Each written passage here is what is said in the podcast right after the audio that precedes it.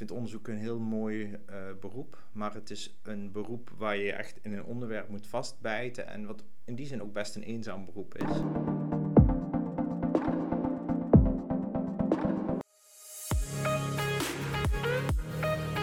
Welkom bij de podcast van Kop tot Staart. Wij zijn Puk en Sabrina. En wij nemen jullie mee van A tot Z in de wereld van de proefdieren. Volgende aflevering, Sap. Ja, zitten we weer. Ja. Ehm, dit zeggen we eigenlijk iedere keer.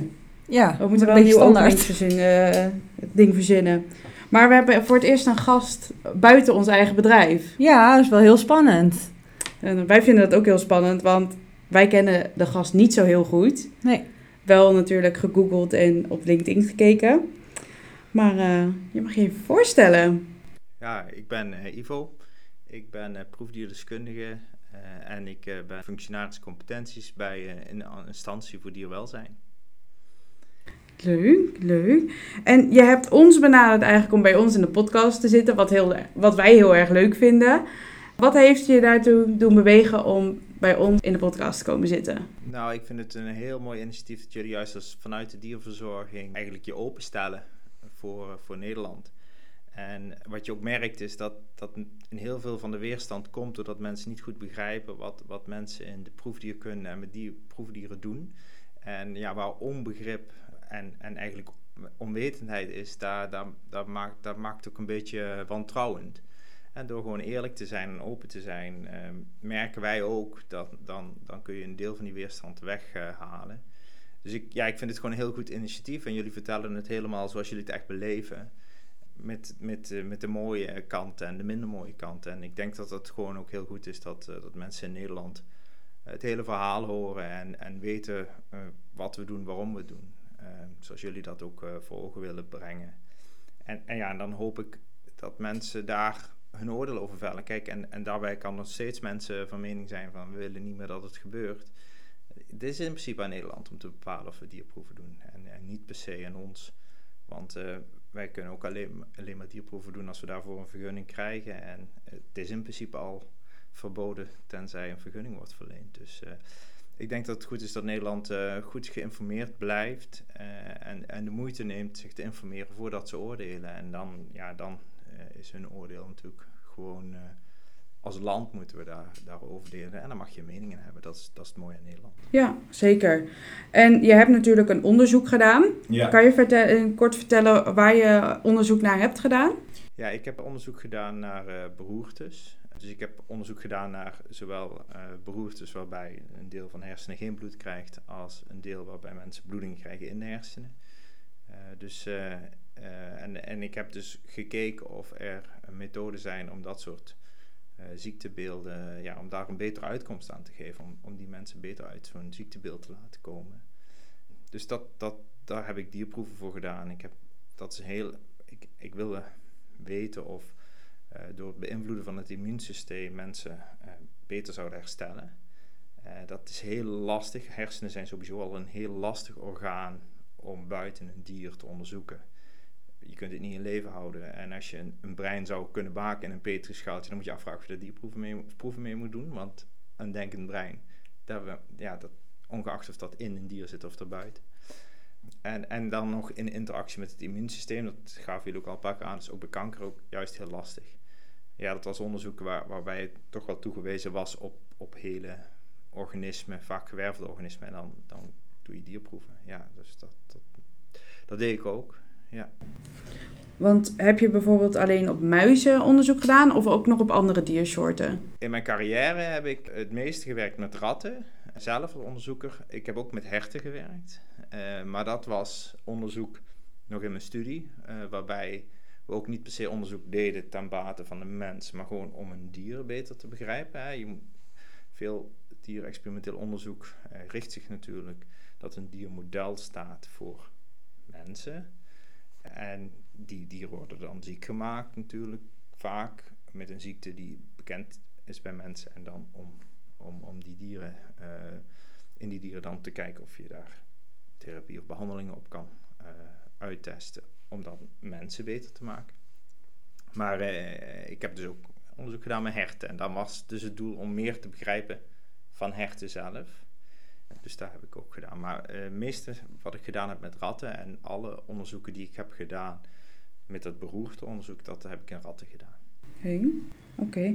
En nou ja, even terugkomend op het onderzoek naar beroertes. Je hebt mij het al een beetje verteld, maar wat was je aanleiding toe eh, dat je echt onderzoek hebt gedaan naar beroertes? Nou ja, ik moet zeggen, het kwam gewoon op mijn pad omdat ik me verder wilde ontwikkelen als wetenschapper. Um, ik heb dus biologie gestudeerd en toen na mijn biologieopleiding, uh, en in die biologieopleiding heb ik dus al, al, onderzoek gedaan met behulp van proefdieren, maar dan was het meer om mechanismen in de dieren te begrijpen. Dus hoe we urine produceren, uh, hoe, hoe vrouwelijke hormoonsystemen op elkaar ingrijpen. Dus dat was in mijn biologiestudie mijn, vaak het onderwerp.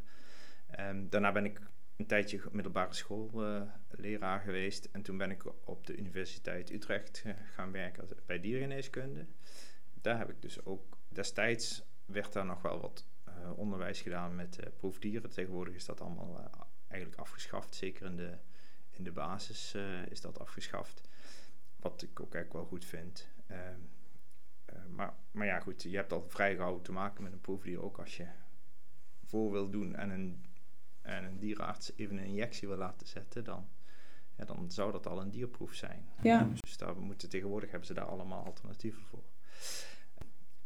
En, en, en daarna wil ik me dus verder ontwikkelen in, in, in onderzoek. En uh, ja, toen, toen, uh, toen kwam dit op mijn pad. Werd mij dus aangeboden om onderzoek te doen naar beroertes. Uh, dat is een, een ziektebeeld ja, wat heel heftig is voor uh, patiënten mijn oma had, was toen ook herstellende van een beroerte. Ik denk niet dat dat voor mijn hoofdmotivatie was, maar uh, ik vond hersenen sowieso heel intrigerend om onderzoek naar te doen. Dat is, dat is natuurlijk zo'n complex orgaan. Um, ja, dus dat vond ik eigenlijk heel interessant om daar, en daar uh, verder onderzoek naar te doen. En waarom integreer je hersenen zo erg? Waarom vond je dat echt een leuk orgaan om te onderzoeken? Ja, ja, het is, het is gewoon nog zo, uh, eigenlijk zo'n onontgonnen terrein. Er is nog zoveel te leren aan, aan het brein. Dat is, ja, dat, het is gewoon bijna buiten, buiten je begripsvorming hoe groot en complex een orgaan uh, ons brein is. Uh, dus ja, dat, is, dat, dat proberen te begrijpen, dat houdt heel veel mensen bezig. En ja, daar de, de kans toe te krijgen, dat, dat was voor mij natuurlijk een, een hele mooie gelegenheid. Ja, er moet budget zijn. Hè. Onderzoek is natuurlijk heel competitief. En uh, ja, deze baan werd mij aangeboden, dus uh, die heb ik gegrepen, die kans. Om mezelf wetenschappelijk verder te vormen en uh, als wetenschapper. Dus ik gaf al heel veel les. Um, en ik gaf ook heel veel les in wetenschap. Maar ja, ik wilde dus me als wetenschapper verder ontwikkelen. Ja. Dat was eigenlijk wel mijn, mijn hoofdmotivatie en dit was mijn expertise, hersenonderzoek, ja. Ook om die stap richting het onderwijs te maken en er nog meer over te kunnen vertellen? Nou ja, dat wist ik eigenlijk niet wat ik er daarna mee wilde doen. Maar uiteindelijk is het wel zo dat ik weer terug ben gegaan in het onderwijs. En daar heb ik neurobiologie gegeven op het HBO. Ik heb ook in het onderwijs mensen opgeleid die dierexperimenten uitvoeren. De HBO-biotechnici. Dus uiteindelijk ben ik vanuit die weer ja, weer, weer als docent wel weer in de wetenschap terecht te komen van die kant. Uh, ik geef nu ook wel een cursus over hoe je die experimenten op moet uh, zetten. experimental design, dat is echt wel iets heel moeilijks. Dus, dus ja, ik ben wel weer teruggekomen in het onderwijs. Maar op dat moment ja, was, ja, was dat ook. Je moet, ik kan nooit zo ver vooruit kijken wat mijn carrière doet. Hè. Laat het ook een beetje op mijn pad komen. Nee, dus ik moet niet zo net zoals bij Sophie vragen wat je over vijf jaar doet. Nee, dat zou ik wel lastig vinden. Ja, vooralsnog lijkt het dat ik proefdierdeskundige en functionaals competenties zal zijn. Maar ja, goed, uh, daar zijn nu zoveel uitdagingen die ik aan het doen ben, dat ik vermoed dat het dan nog wel zo is. Maar ja, dat weet ik niet. Nee, nee. je, moet, je moet het ook een beetje op je pad laten komen. Ja. ja. Maar ja. mocht het zo zijn dat iemand jou weer iets aanbiedt van een nieuw soort onderzoek, dan zou je daar wel op in willen gaan. Nee, ik denk niet meer dat ik als onderzoeker aan de slag uh, zou gaan ik vind onderzoek een heel mooi uh, beroep, maar het is een beroep waar je echt in een onderwerp moet vastbijten en wat in die zin ook best een eenzaam beroep is. En ik heb geleerd dat ik te veel met mensen wil werken. Dus ik zal wel met de wetenschap in aanraking blijven. Dat doe ik nu elke dag nog. Ik ben elke dag met wetenschap bezig, maar wel uh, vanuit een andere positie. Ja, dus ik, nee, ik denk niet dat ik nog onderzoek, echt onderzoek zal doen. Want even op die eenzaamheid terugkomen. Denk je dat de proefdiersector in Nederland een eenzaam beroep is? Nou ja, het is minder sociaal beroep als lesgeven. Laat ik dat voorop stellen. Dat is een groot verschil. Is het een eenzaam beroep? Ja, het is vooral als je goed dierexperimenteel onderzoek doet, is het een teamsport. Dus alleen is het ook niet meer zo. Nee, dat was het misschien in mijn tijd nog iets meer dan nu. Maar je merkt dat, dat hè, vorige keer uh, in een van de eerdere podcasts hadden jullie het over een interventieunit, een team die dan zo'n dierexperimenten uitvoert. Uh, wetenschap is te moeilijk om alleen maar te doen. je kunt het bijna niet meer alleen doen. En dat was in het vroeger ook wel vaak zo. Hè? Nu is de film Oppenheimer en daar was ook een team. Die, die atoombom is niet door één wetenschapper uitgevonden. En, en ik denk dat nou had die uitvinding misschien beter niet gedaan kunnen worden. Maar goed, even los daarvan. Onderzoek is iets wat je, wat je samen doet. En dus het, nee, het is geen eenzaam beroep. Juist omdat het zo'n moeilijk beroep is. Ehm, maar ja, het is misschien wel een beetje afgesloten, een afgezonderd beroep. Hè, waar jullie natuurlijk wel merken. Dat, dat, er staan vaak hekken om dat soort instituten heen. Gelukkig bij ons al niet meer. Maar ja, er zijn wel instituten waar hekken omheen staan. En dat voelt al afgezonderd als je door een hek moet, vind ik. Zeker, zeker. Ja, ik ervaar het wel als van... Uh, we proberen het heel erg open te maken. Uh, ook door middel door deze podcast. Maar er is altijd wel een soort van brug, onzichtbaar bruggetje dat je over moet. Ja. Om ja. te vertellen dat je in, überhaupt in de proefdiersector werkt. Ja, ja, ik heb daar minder moeite mee gehad, moet ik zeggen. Ik ben al vrij snel open over geweest. En heb dus toch aan de lijf ondervonden dat, dat als je toch uitlegt waarom je het doet, uh, dat, dat je dat toch dat eigenlijk niet zo heel veel mensen er heel oordelend over zijn, maar dat er wel veel onwetendheid is. En alle oordeelvorming ook dat uh, toch wel uit, uit ja, ja, hoge hekken geven. Wantrouwen, dat snap ik ook wel als, als ik langs een instituut kom, dan staan gewoon hoge hekken en camera's. En liefst nog stroom erop en pikkeldraad. Ja, ja dat geeft gewoon. Ja, dat, en dat, dus ik ben blij dat, dat steeds meer onderzoeksinstituut juist het gesprek aangaat. Dat uh, een instantie als proefdiervrij tegenwoordig dierproeven probeert af te schaffen door alternatieven te bieden. En dat is natuurlijk een hele goede tactiek, want elke dierproef die jij van een alternatief voorziet, is verboden in Nederland. Dus uh, ik vind het goed dat ik ben blij dat een, een stichting een andere strategie heeft gekozen dan het gevecht aangaan. Want aan de ene kant willen we dit, die dieren niet aandoen. Van de andere kant willen we ook niet graag dat, dat, dat de vooruitstreven, eh, ja, de vooruitgang in de medische wetenschap stopt.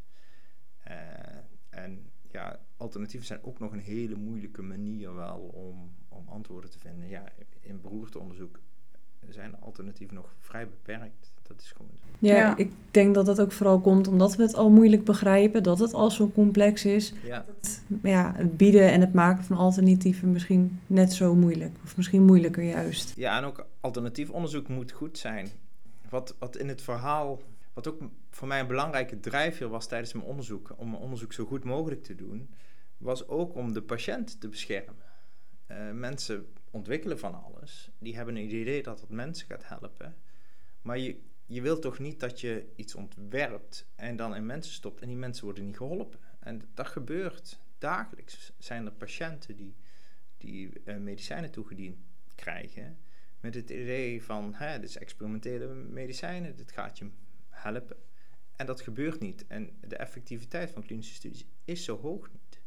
En eh, dat komt ook omdat dierproeven uh, ook zo lastig zijn. Dus dierproeven hebben heel veel opgebracht, maar ook heel veel dierproeven lijken niets op te brengen en zijn daarin niet selectief gelukt. Dat is ook een belangrijke reden waarom heel veel weerstand is tegen dierproeven. Hè. Ze brengen niks op. Hè. Sommige mensen zeggen, bijvoorbeeld in kankeronderzoek zijn er wel eens publicaties geweest dat maar 8% van de behandelingen die werken in dierproeven ook daadwerkelijk merken mensen. Dat is ik vind dat we daaraan moeten werken dat het rendement hoger is, dat het dan maar een dierproef niet moet werken. Hè? Dus, dus dat, dat is een risico. Van de andere kant, die 8% hebben miljarden mensen geholpen.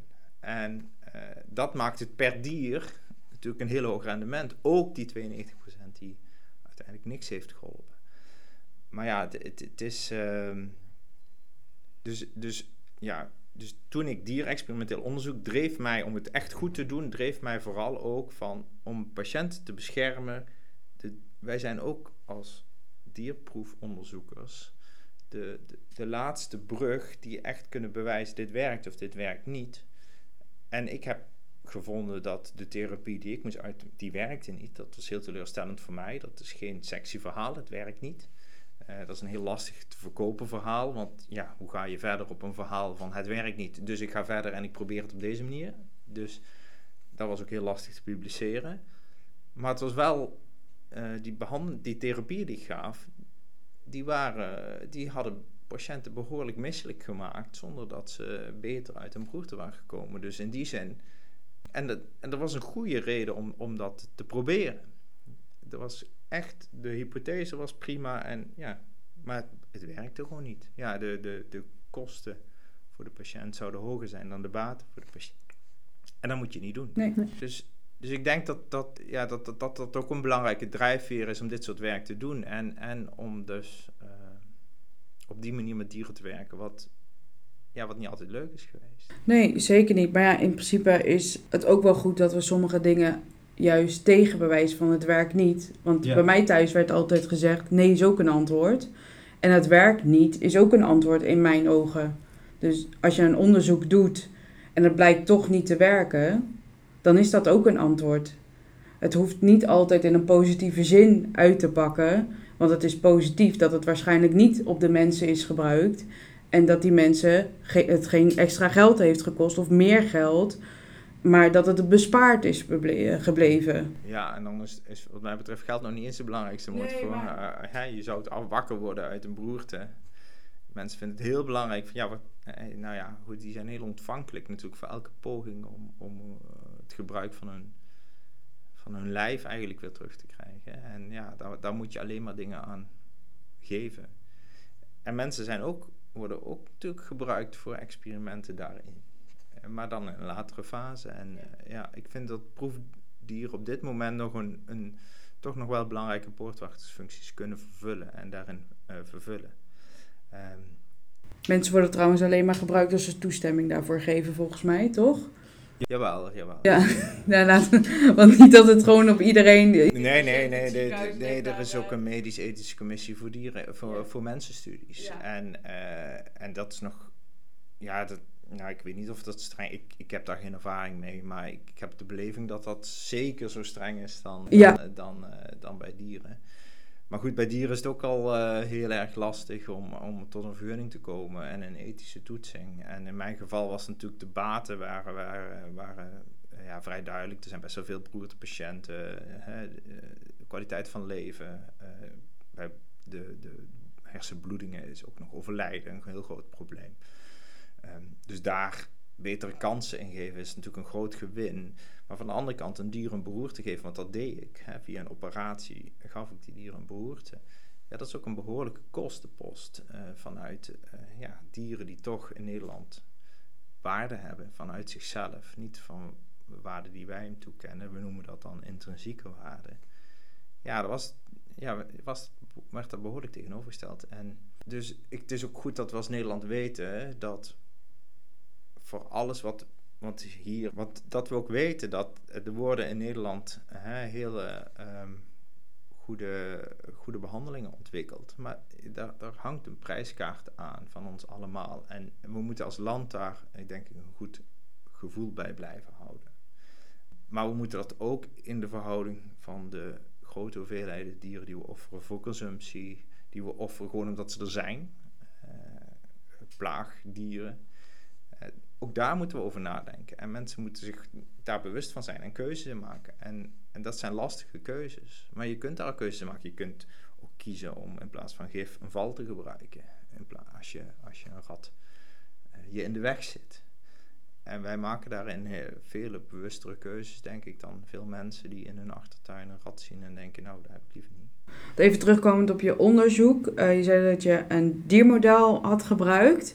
Heb je voor, daarvoor een bewuste keuze gemaakt voor een diermodel? Ja, ja, heel bewust. En kan je een beetje uitleggen wat dat diermodel inhield? Waarom je bewust voor die hebt gekozen? Nou, wat ik deed, um, is ik, ik, ik deed een operatie. En bij dat operatie, uh, uh, dus ik, ik, ik, ik nam wat bloed af van een rat. Dat liet ik in een petrischaaltje stollen. En vervolgens deed ik een operatie waarbij ik de, de hals eigenlijk een beetje openmaakte. En dan voerde ik dus een buisje op via de bloedvaten. En dan spoot ik dat stolsel in en dan bleef dat vast in de hersenen. En het gevolg daarvan was dat een dier uh, ja, een beroerte kreeg, zoals we dat ook bij mensen zien. En het gevolg daarvan weer was een halfzijdige verlamming, uh, die bij ratten overigens veel beter herstelt en wegtrekt dan dat bij mensen ziet. Een beroerte aan zich doet ook niet echt pijn en voor de operatiewond gebruiken wij gewoon pijnbestrijding, zoals we dat uh, bij een operatie bij mensen ook zouden doen. Uh, en zo'n operatie gebeurt onder anesthesie en dat is allemaal in, in, in de proefdierkunde vrij gangbaar. Hè? Alle ongerief die niet nodig is, die ook niet past binnen het model, want mensen hebben natuurlijk geen, geen snedewond uh, die een beroerte hebben. Die deed ik. En dan, dan spoorde ik die in met een behandeling en ik volgde dat over de tijd met MRI. En het model wat ik koos was een stolsel. En een stolsel geeft meer variatie. Ik had ook een draadje op kunnen voeren. En dat uh, is ook een methode, dat is een ander model. Daarbij hou je het vat dicht. Het voordeel daarvan is dat de variatie veel lager is, want het is altijd precies een half uur. En dat stolsel is maar de vraag wanneer het stolsel weer weg. Waardoor je minder dieren uh, nodig zou hebben om de vraag te beantwoorden, maar een stolsel is realistischer. Want dat zie je in mensen. Mensen hebben een stolseltje wat in hun hart ontstaat of in hun hals en dat schiet door en dat loopt vast in het brein. En eh, nou ja, dat soort keuzes moet je dus maken om te kijken welk model past nou het beste en is het meest relevant met kijken op wat de patiënt wil. Wat ook een model is, is waar kijk je naar? Kijk je naar hoeveel in de hersenen kapot gaat, wat je kunt zien met MRI, of kijk je naar hoe snel kan hij weer alles bewegen? Uiteindelijk vindt een patiënt het belangrijkste, wanneer kan ik mezelf weer bewegen? Wat jij op een scan ziet, zal hem misschien interesseren, maar uiteindelijk gaat het om de functie. Dat is ook keuzes in model. Hè? In, in, wat meet ik nou eigenlijk? Ook daarin is gedragsmeting veel moeilijker dan een plaatje, wat ook wel heel lastig is, maar de wiskunde, is, volume is nu eenmaal iets makkelijker te meten, want gedrag eh, van een dier staat ook onder invloed van jou, want dieren reageren op jou. En belangrijk daarvan is weer dat je geblindeerd onderzoek doet, dus je niet weet wat behandeling het dier heeft gehad. En, eh, en zo moeten we onze kwaliteit van dierproef wel heel goed in de gaten houden. Uh, om op die manier dus ook echt goed zicht te houden op, op, op, op, op dat wat ik vind. En en dat ik ook nee als antwoord vind als iets niet werkt. En dat in mijn geval helaas was het dat. Um, liever had ik natuurlijk ook iets gevonden wat mensen nu zou helpen. Dat kan ik helaas niet zeggen.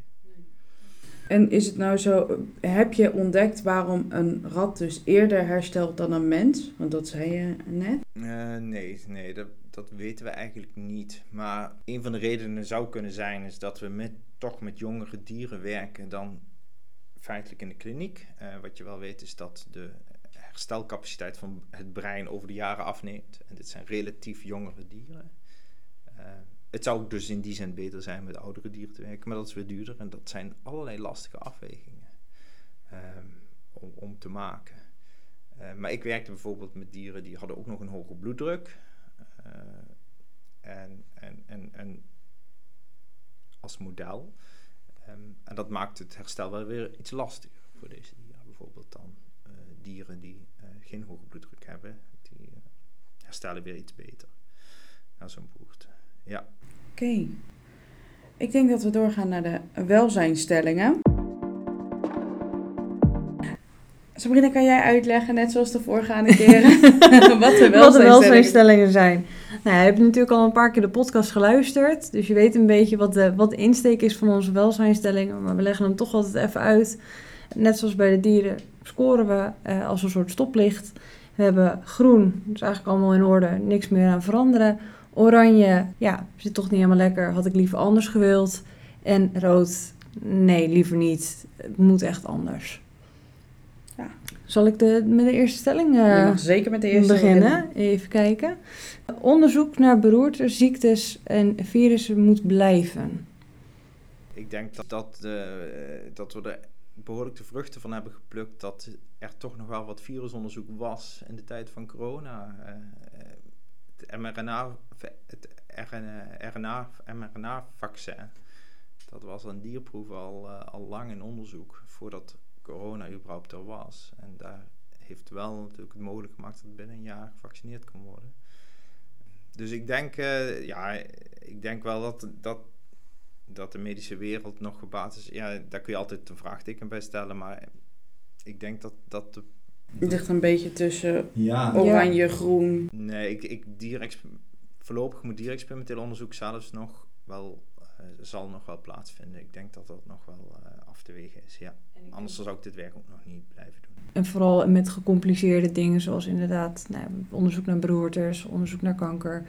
Het is nog zo complex dat je eigenlijk nog niet zonder kan, om dat voorzichtig te zeggen. Ja, en wat je ook ziet is dat onderzoek naar ziekteverwekkers ook heel eff- dat is wel een van de onderzoekstakken die heel effectief is in de zin van wat dierproeven opleveren.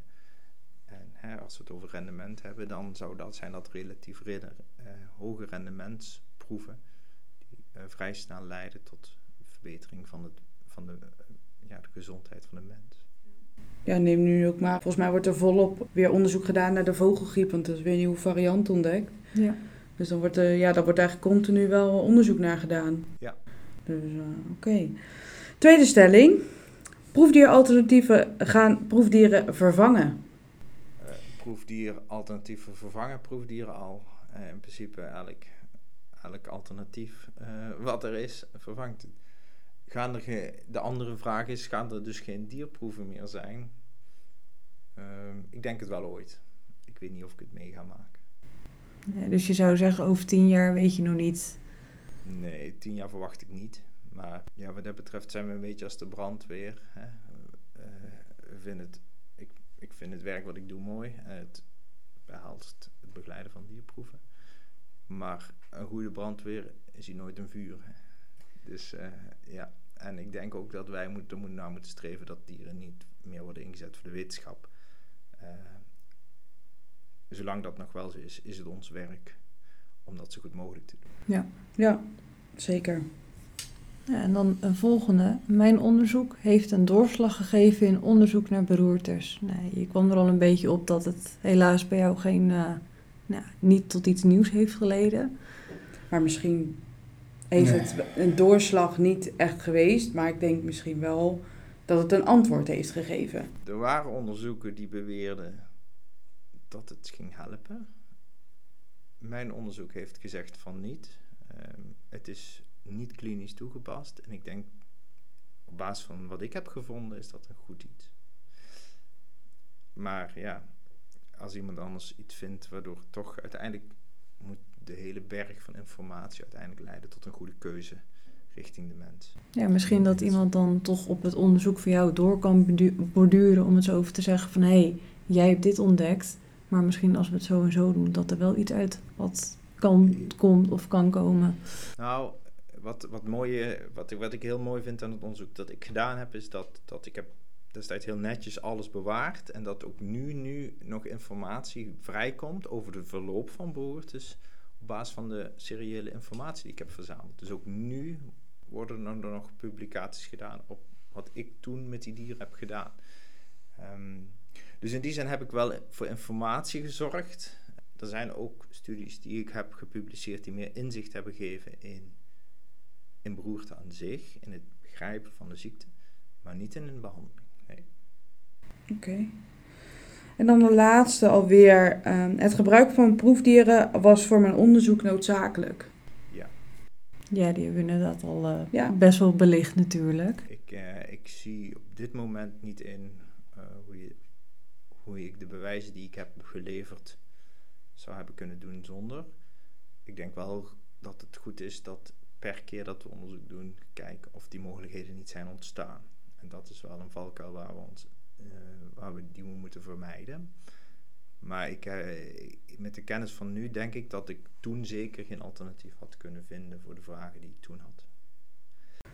Nou, dit waren onze welzijnstellingen en natuurlijk het einde van deze podcast over jouw onderzoek. Ja, Heb je nog een laatste boodschap voor de luisteraars die je ze mee wil geven? Ja, ik, ik, heb ik zou wel graag mee willen geven. Even, ik zou willen illustreren hoe, hoe, toch, hoe belangrijk dieren zijn voor, voor mensen die wetenschap bedrijven. Ik heb mijn proefschrift, hè, vier jaar werk, opgedragen aan een van de dieren die ik heb gebruikt in mijn studie. Dus vooraan. En ehm, wat, wat, ik heb, wat ik heb, want dat dier, dat heb ik geopereerd. Dat is uiteindelijk eh, aan die procedure overleden. Ehm, maar dat, dat was gewoon, ratten zijn lieve, intelligente wezens. En ehm, ik denk dat, het, dat wat ik wel voor het voetlicht wil brengen, is dat dierproeven, dat heel veel wetenschappers dierproeven niet zomaar doen. En dat het echt een misvatting is dat dat niks met je doet. En dat wil niet zeggen dat we het niet doen en dat we het ook niet in tijd en wel ook mooi werk vinden. De operatie uitvoeren heel werk. Maar dat, ja, ik denk dat dat een misvatting is die ik wel graag eruit zou willen halen. Ik ben terdege bewust dat wij dieren offeren eh, voor goede wetenschap. En, en dat moet ons drijven om het zo goed mogelijk te doen. Want inderdaad, wat je zegt, ratten zijn natuurlijk veel ja, intelligenter. En dan kan je veel meer een band mee opbouwen dan met bijvoorbeeld een muis. Heb je dat ook echt ervaren tijdens je onderzoek? Nou, de dieren waren er te kort om een bad mee op. Maar deze die ging bij mij zitten, omdat hij dus eigenlijk mij leek te vertrouwen. Ja, en dat voelt wel heel pijnlijk. Ja, want dat, ja, ik denk, ja, dat moet je niet doen. Want ik, ja, die relatie hebben we niet. en dat, dat zie je ook wel veel uh, als het dan gaat over dierverzorgers. Uh, er, zijn, er, worden, nee, er worden ook wel eens honden ingezet voor dierexperimenten. En ik moet de dierverzorger nog vinden die niet met pijn en zijn hart afscheid neemt uh, van elk dier. Onbewust krijg je er altijd een beetje een band mee. Ja. En dat is eigenlijk, ik denk wel, zowel bij een muis als bij een rat, als bij een hond, bij een hert. Ik denk dat je allemaal wel er iets bij voelt. Ja. Ik denk dat je pas moet opletten als je er bij niks meer bij gaat voelen. Nee. Want dan ben je een stap te ver. Ja, dat denk ik denk wel. ik. Ja, dus ik vind het ook heel, uh, ik vind het ook heel goed dat dierverzorgers worden betrokken in, in onderzoek, juist omdat ze elke dag die dieren zien.